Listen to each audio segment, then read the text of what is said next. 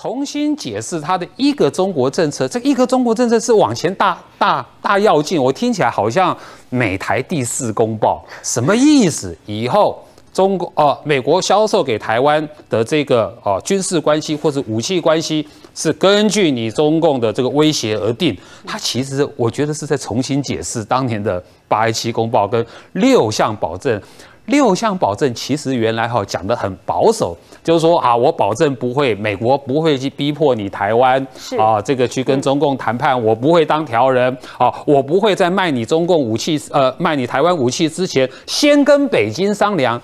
原始的六项保证其实讲的很保守，但今天史这个史达伟的解释可不是这样子啊，所以说这是一个战略的清晰，就是告诉你中共，嗯，我的一个中国政策跟你的一个中国原则，现在看起来距离越来越远了。我们在讲全球生产分工链呢，最主要概念是美国在主导一个。没有红色供应链的全球化，让全世界自由民主贸易的国家去做一个公平的选择。当你要去这样的国家投资是中国，你必须要想想看，他用市场准入，他用人为干预，他用政治打压的方式呢，来窃取你的技术，来累积他自己国家 GDP。你愿意做这样的选择，还是呢，跟自由贸易开放的体系做结合呢？这叫生产链的重组。我这样怀疑有错吗？就是说，你刚刚呃，follow 你的论述。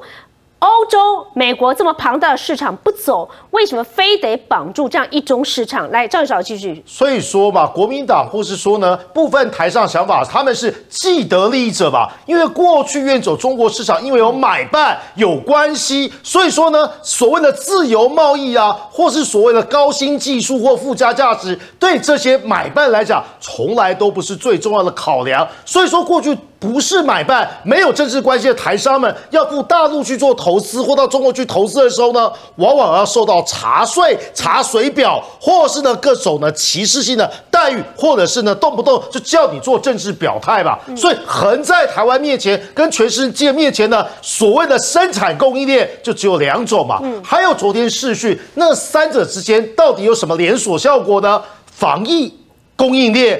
还有呢，台美的自由贸易协定，它的核心啊，就是自由开放的概念。台湾的防疫做得成功，自由民主，还有开放、资讯透明、公开，还有对人民的权利呢，是保护的吧？有这样的基础，然后呢去做市场的开放。接下来，我们愿遵守国际的的标准、国际的规格，跟全球的国际建制接轨。美国看到了，世界看到了，这叫可以信赖的贸易伙伴吧？前面两者做到了，防疫做得好，还有呢，在美猪的这个争议之中呢，台湾拿出啊科学还有客观的这一个呢标准，去跟美国还有全球接轨。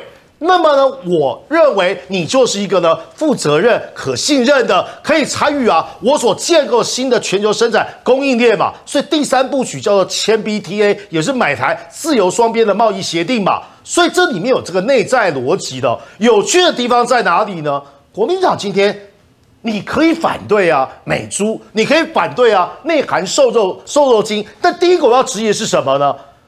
任何政策都有成本效益的分析。国民党对于啊将呃开放美猪所创造贸易自由化的潜在的台湾经济的未来性，只字不谈，只谈呢把健康无限上纲。是，但是呢，我相信昨天陈时中部长在本节目已经告诉大家了，还有陈吉仲部长也告诉大家了，风险是如何被有效的控制。这是第一点。第二点呢，很重要的地方是啊。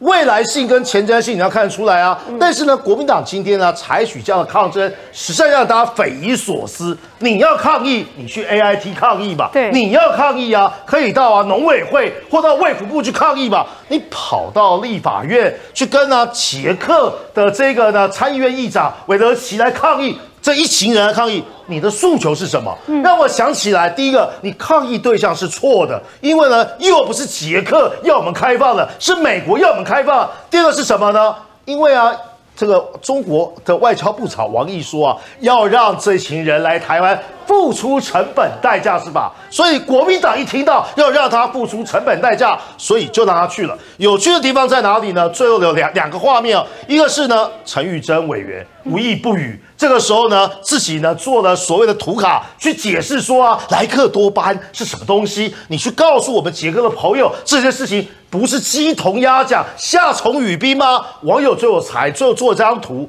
这是今天吴思怀委员的表现。你听习近平演讲的时候 精神抖擞，你听啊，杰克议长演讲的时候你快要睡着，为什么有这样的差别呢？我们自己去解读吧。